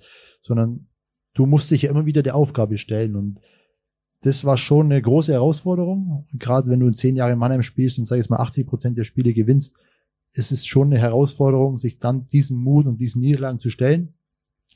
Aber, wie gesagt, riesen Lernprozess und ich bin auch dankbar für diesen Prozess, weil er mir für jetzt und für mein restliches Leben ähm, ja einfach sehr viel weiterhelfen wird. Milan, du hast auch mal Hass im Stadion erlebt, glaube ich. Ich weiß nicht, ob du es erzählen willst, oder? Ähm, Du kannst aber auch schweigen. Ich wollte dich jetzt nein, nicht. das war aber nicht in. Augsburg, das war in Straubing. Das war, da habe ich äh, Christian Penzkofer, sagt ihr noch was? Nee, sagt er nichts. Ja, es war ein Straubinger und der hat damals mit Gitter gespielt und ähm, der hat halt, war ein junger Spieler, hat immer gemeint, er, er muss hier bei jedem Check so ein bisschen die Fäuste hin und ja, irgendwann hatte ich halt die Schnauze voll und haben mir äh, gekrallt und äh, ja, mal ein, zwei Faustschläge äh, und dann war natürlich das Stadion war außer sich, Sarko, du Arschloch, äh, 4000 Leute. Ich bin auf die Strafbank, von oben sind die Fans schon runtergekommen und wollten mich auf der Strafbank vermöbeln, dann kam Gott sei Dank der Sicherheitsdienst daher. Ähm, ja, aber ich glaube, die, mich haben, erkennen immer noch so alte Fans, wenn die als Reporter nach Straubing kommen, die, das ist doch der Sarko von damals. Aber das äh, gehört dazu. Ja. Das ist ja auch, das ist ja der Unterschied. Das ist ja ein schöner Hass eigentlich. Wenn du als, also wenn du, wenn du, wenn wir nach Ingolstadt fahren und das ganze Stadion feiern, ist ja geil. Mhm. Weißt? Aber wenn es die eigenen sind, dann schmerzt. Ja. Das ist, das ist der Unterschied. Sagen selbst die Münchner, ja. Die Münchner, äh, als es damals äh, spitz auf Knopf sta- stand, ob äh, die Panther drin bleiben. Ich habe auch damals mit dem Manager, mit Christian Winkler gesprochen. Um Gottes Willen, hoffentlich bleibt sie doch drin und und auch die Spieler sagen, es ist für sie nichts Tolleres, als nach Augsburg zu kommen. Und dann sind eine Wand mit 6000 Leuten und wenn die nur aufs Eis kommen, werden die schon ausgebrut. die, das motiviert die und das glaube ich auch sofort, ja, weil ich komme in Berlin aufs Eis, dann spielen sie halt noch irgendeine Hymne ein und was weiß ich was, aber wenn in Augsburg die München aufs Eis kommen in Playoffs, dann ist halt wirklich richtig Emotion da und das macht äh, einer Mannschaft Spaß, glaube ich, ne? Ja, es belebt, es ist rüttelt wach, glaube ich. Mhm. Und natürlich auch, wenn du als Underdog dann irgendwie noch so einen großen ärgern kannst, ist natürlich äh, das ist das beste Abend, glaube ich. Aber wie du so angesprochen hast, es kommt, das war auch das ist toll zu sehen. Ich glaube, wir haben einer der letzten Spiele war in Nürnberg, glaube ich, wo die Nürnberger Riesen oder Riesen eine kleine Videobotschaft ähm, für die Augsburger Panther abspielt, abgespielt haben mit ähm, äh, ihr werdet wiederkommen und das war eine geile Zeit und einfach so dieses in unserer schwierigen Zeit doch den Zusammenhalt zu fühlen von Gegenspielern, von Mitspielern natürlich, von, von anderen Clubs. Aber das war auch schön. Also Mhm. es war, da hast du ja das erste Mal wieder das Gefühl gehabt, hey, wir sind doch wer, auch wenn Mhm. du halt immer nur das Negative gesehen hast. Aber die Augsburger Panther ist schon ein toller Name in der Liga, glaube ich. Und natürlich nicht ganz selbstlos, weil die wissen natürlich genau, wenn die Panther in der DL bleiben, dann kommen nach Nürnberg 500, 800 Fans, nach Ingolstadt äh, 2000, äh, wie auch immer, nach München.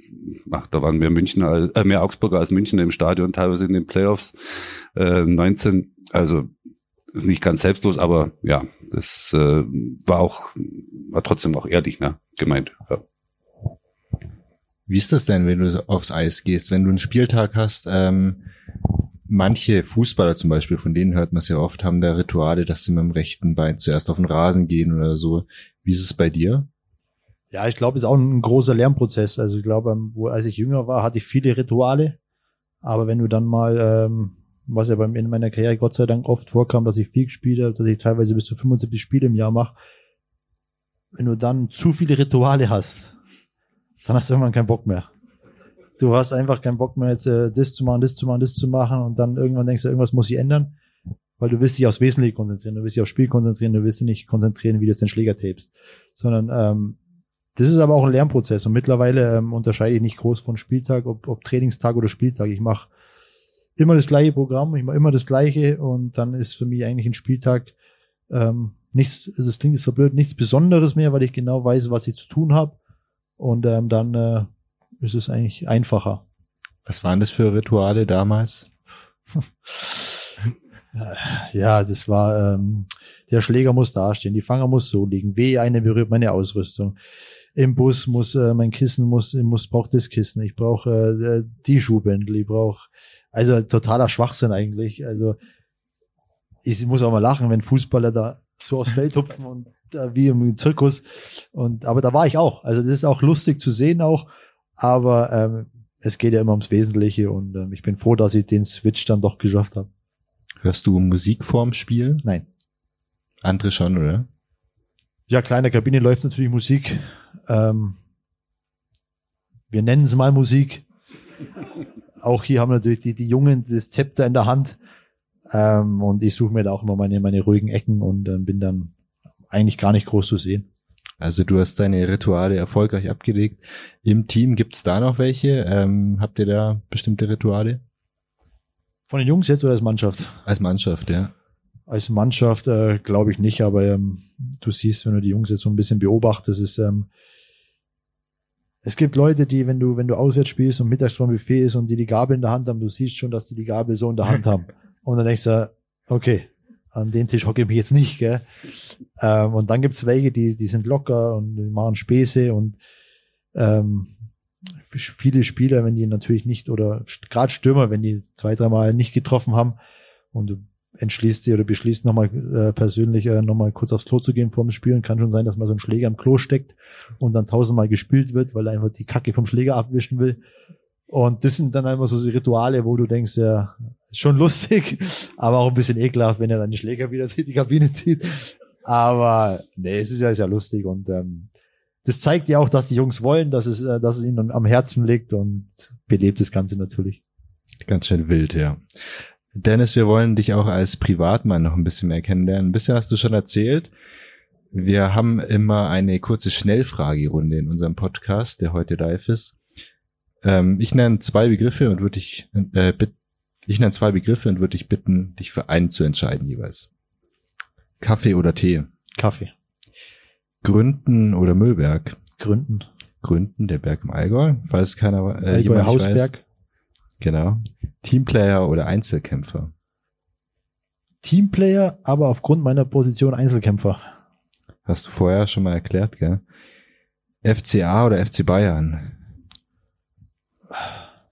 Ist das, darf ich kurz ausholen? Gerne. Ich war ja leidenschaftlicher Fußballfan. Da muss ich auch FC Bayern nennen.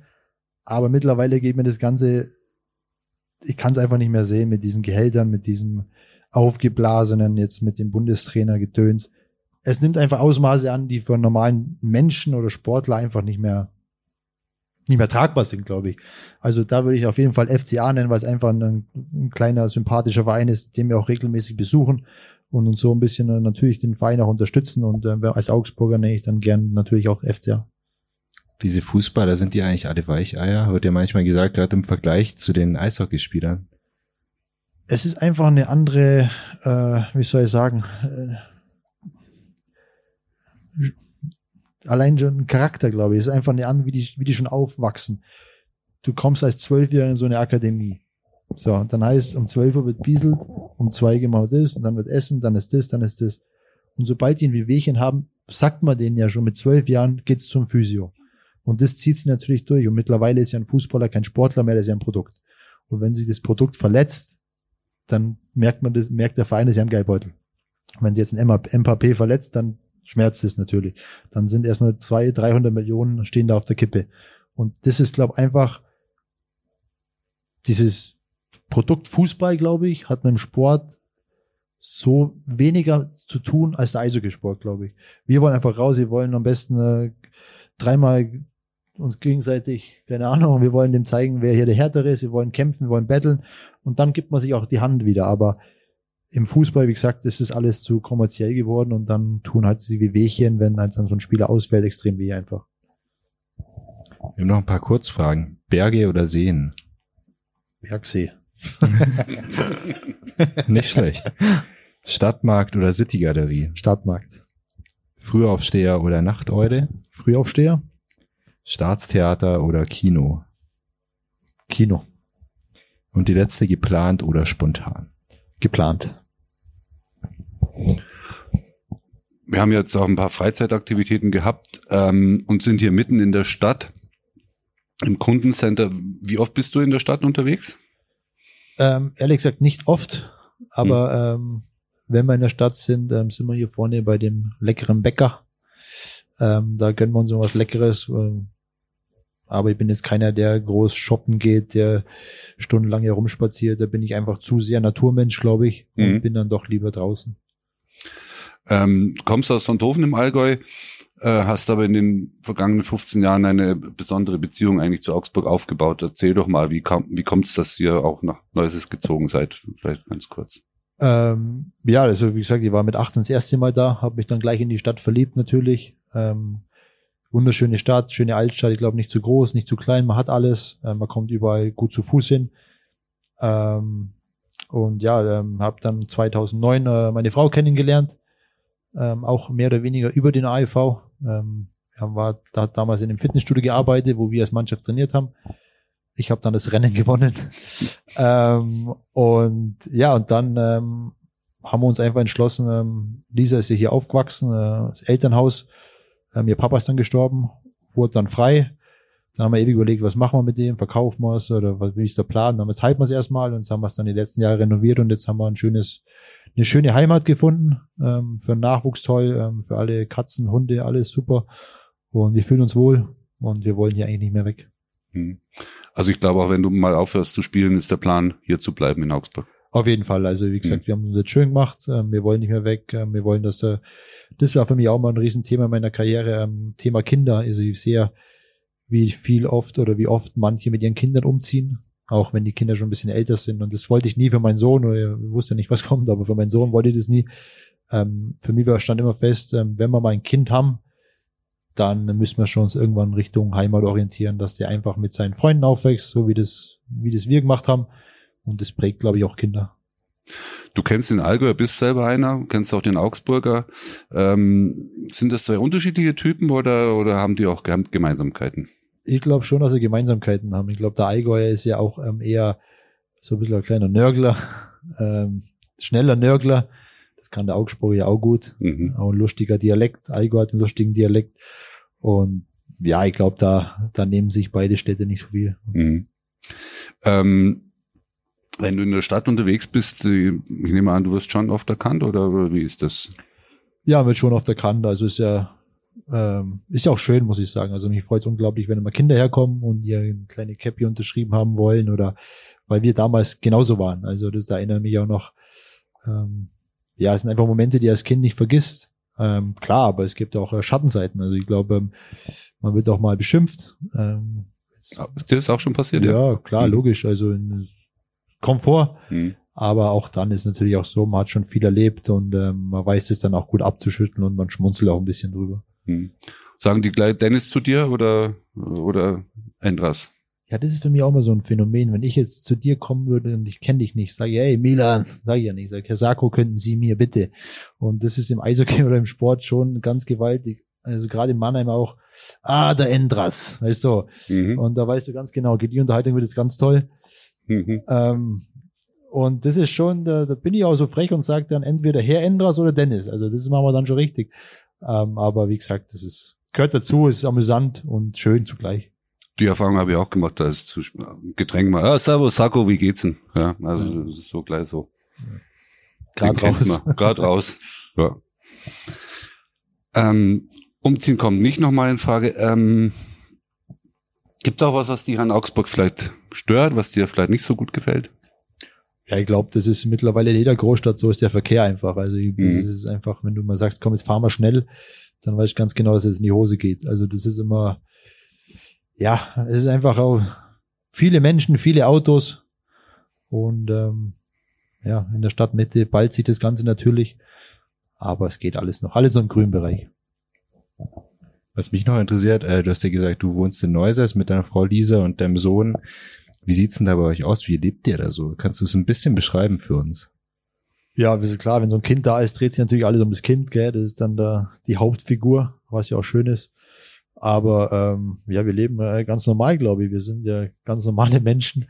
Ähm, Lisa geht ihrem Hobby nach, ihrer Leidenschaft. Ich habe die große Ehre, meiner Leidenschaft nachzugehen, damit noch Geld zu verdienen. Das ist ein Riesengeschenk. Und ähm, dafür bin ich immer dankbar. Es ist auch, wenn es ist nicht selbstverständlich, dass man da ins Stadion laufen, äh, laufen kann. Äh, so eine Scheibe zu fangen, mit den Jungs Spaß zu haben und dann zu reisen, Spiele zu spielen, ist unglaublich schön.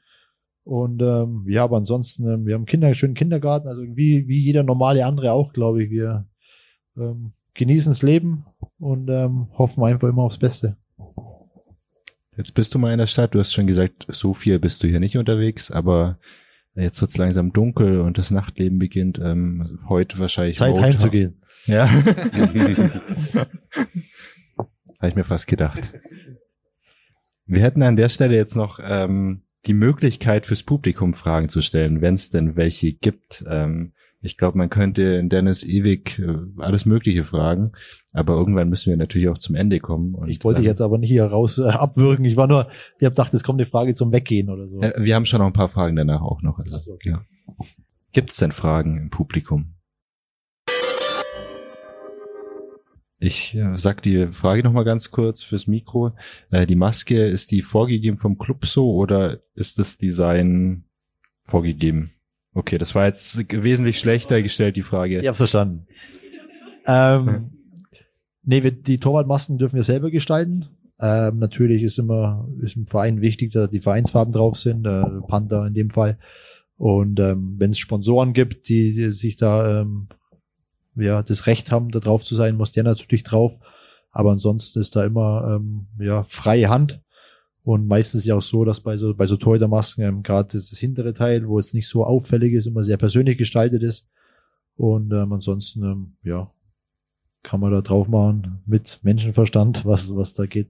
Vielleicht erzählst du mal ganz kurz, das sind ja Spezialisten, die diese Masken äh, Airbrush machen oder wie, wie werden die hergestellt? Ganz kurz nur vielleicht. Ja, das ist, äh, die letzten Jahre habe ich immer die Airbrush-Technik ähm, gehabt, auch schon jahrelang beim gleichen in Freiburg beim Thomas Jetter. Ähm, und dieses Mal will ich was Neues ausprobieren. Da gibt es eine neue Technik, die, die, die folieren die Masken jetzt. Ähm, was mir das ganz gut gefällt, du kannst wirklich den Entwurf am Computer selber noch bearbeiten, du hast da ein bisschen mehr Spielraum und das An dem sind wir gerade dran. Ich spiele immer noch die, die alte Maske vom letzten Jahr, weil meine irgendwann mal kommt. Und ähm, ja, wie gesagt, das ist immer so eine kleine Spielerei. Aber ich glaube, zu stark verkopfen muss man sich da auch nicht. Da sind wir schon mal gespannt. Auf jeden Fall ein Bild auch machen. Wird brutal. Also jeden betreffen irgendwie Lieferschwierigkeiten und euch offenbar auch, oder? Ja, schon. Also gerade natürlich auch, ähm, was Corona-Zeiten waren, natürlich auch krass. Ähm, das ganze Zeug kommt ja aus Kanada, China, wo es alles herkommt. Ähm, normal, wenn du so als Torwart Schienen bestellst, sind die in zwei, drei Monaten da.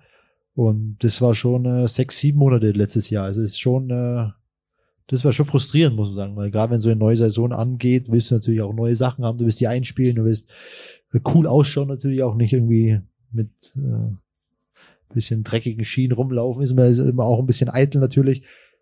Aber ja, meins hat jeden betroffen, aber geht ja alles noch. Wir kommen zum Ende, ähm, aber natürlich wollen wir noch über die Zukunft sprechen mit dir. Wir waren so viel in der Vergangenheit unterwegs. Jetzt bist du 38, ähm, schon noch jung, aber nicht mehr ganz jung, würde ich mal sagen. Was kommt denn nach deiner Eishockey-Karriere? Ja, das ist eine spannende Frage. Ich glaube, die, die perfekte Antwort gibt's da hier noch nicht. Ähm, ich bin gerade so ein bisschen dabei, meinen Weg zu finden. Es gibt Themen, die mir unglaublich Spaß machen. Ich habe eine Ausbildung gemacht zum Mentaltrainer, äh, mehr oder weniger für mich persönlich. Aber das ist ein Thema, was mir unglaublich viel Spaß macht. Ähm, auch zusammen mit Themen, die wir vorher schon angesprochen haben. Ähm, mir wird gern jüngeren Spielern oder auch Spielern einfach helfen, die so ähm, so einen kleinen Leidensweg gerade durchlaufen weil ich einfach ähm, auch schon viel gesehen habe, viel erlebt habe und oft ist es gar nicht viel, wenn man das mal so Spiele wieder hinbekommt. Ähm, dann natürlich, äh, ja, wenn du jahrelang da hinten drin stehst, ähm, weißt du natürlich auch, wie man das Ding abwehrt und das ist ein Thema Torwarttraining, Torwarttrainer wäre was, was mich interessieren wird. Ähm, da bin ich, wie gesagt, gerade ein bisschen auf der Suche, aber hier gehe ich ganz klar den Weg, ähm, wie ich es all die Jahre schon gemacht habe. Ich bin der festen Überzeugung, wenn du irgendwas hast, wo die richtig fesselst, dann solltest du es auch weitermachen und dann findet man immer einen Weg, wo man dann auch ein bisschen Geld verdienen kann äh, mit dem Ganzen und ähm, der Linie möchte ich schon treu bleiben. Aber es soll auf jeden Fall also nicht mal groß auf Reisen gehen, sondern Augsburg als Mittelpunkt weiterhin ja, Augsburg bleiben. Äh, ist und bleibt unsere Base. Ähm, wie gesagt, die würden immer groß reisen. Natürlich, wenn du einen Beruf hast, äh, was auch im, im, Raum steht, ist eine Art Spielermanager. Äh, ähm, klar, da bist auch viel unterwegs, aber du kommst immer wieder heim. Also das ist was, wir wollen nicht mehr wegziehen, das steht von hundertprozentig fest. Auch wenn wir Lotto gewinnen, dann bleiben wir auch hier. Und ähm, wie gesagt, da bin ich sicher, dass ähm, ist ja auch so nach all den Jahren, was ich jetzt im Eishockey unterwegs bin, ähm, egal in welche Stadion ich komme, ich kenne viele Menschen. Ist immer schön, die Leute wieder zu sehen, mit denen man früher gespielt hat, gegen sie gespielt hat immer lustig, auch wenn du äh, Gegner, Gegenspieler hast, die dir schwere Niederlagen zugefügt haben. Auch und da muss ich auch eine lustige Geschichte noch als Schluss noch erzählen. Wir waren ja in, äh, äh, in, wie heißt in Köln bei dem Captain's Dinner, ist immer so ein kleines Captain's Dinner, wo die mehr oder weniger Kapitäne aller Mannschaft zusammenkommen. Und dann ist der Gernot Trippke da und von der Liga und Schiedsrichter und gehen mit ja, den Captain, wir hatten damals keinen Captain, dann wurden halt die zwei Torhüter hingeschickt, was auch nicht schlecht war.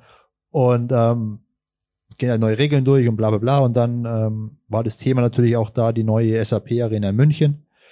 Und ähm, mittlerweile lustige Geschichte, wir haben ja damals mit Augsburg in Berlin die O2 World eröffnet. Glorreich. Glorreich, ja. Wie, 11 weißt du noch? 11 -0. Mhm. Mhm. Und der Patrick Hager hockt vor mir, dreht sich um und sagt so, du Dennis, laden sie dich eigentlich wieder zur Eröffnung ein. und dann musste ich wirklich schmunzeln. Also das war schon lustig. Und das sind halt so Geschichten, die schweißen dann auch irgendwie zusammen und ist immer dann lustig, wenn man dann drüber lachen kann nach all den Jahren. Hm. Schöne Anekdote, ich glaube, schönes Schlusswort auch. Dennis Endras, vielen Dank, dass du da warst. Wir haben kennengelernt einen Allgäuer, der in Augsburg inzwischen zu Hause ist, einen harten Hund teilweise, zumindest auf dem Eis, aber auch einen, der ziemlich in sich ruht, habe ich das Gefühl. Ähm, und einen guten Geschichtenerzähler auch. Also Anekdoten kannst du wirklich super erzählen. Könnt ihr auch. Hätten wir schon noch, hätten wir schon noch ein paar. genau, du bist ja bestimmt noch fünf Minuten da. Ähm, vielen Dank auch ans kleine Publikum hier im Kundencenter der Augsburger Allgemeine. Und einen riesigen Dank noch an Ida König, die normalerweise den Podcast hier mit mir zusammen moderiert und mir heute wieder mal den Arsch gerettet hat, indem sie die Technik irgendwie hinbekommen hat. Ähm, woran ich gestern gescheitert bin. Danke auch an Manu André, auch einer unserer Podcast-Männer, der gerade, ähm, ich glaube, irgendwas für Instagram filmt. Ähm, er stand jetzt aber nicht eineinhalb Stunden so da, oder? Äh, ich hoffe nicht, ne? Genau, vielen Dank, dass ihr, dass Sie da waren und bis zum nächsten Mal, das vielleicht schon in einer Woche ist. Am Mittwoch, am 27. Oktober gibt es nämlich schon die nächste Live-Veranstaltung geht um ein bisschen anderes Thema, da wird's recht kriminell. Und zwar ist der Strafverteidiger Walter Rubach zu Gast, der früher sogar RAF-Mitglieder verteidigt hat ähm, und wirklich die, die kriminellsten der Kriminellen in Augsburg. Wird sicher auch ganz spannend. Wer Lust hat, sich Tickets zu kaufen, auch die gibt's im Ticketstore hier vor Ort in der Maxstraße oder im Internet. Und den Link dazu, den gibt's in den Show Notes unterm Podcast. Und damit Vielen Dank und schönen Abend noch. Danke Dankeschön. sehr.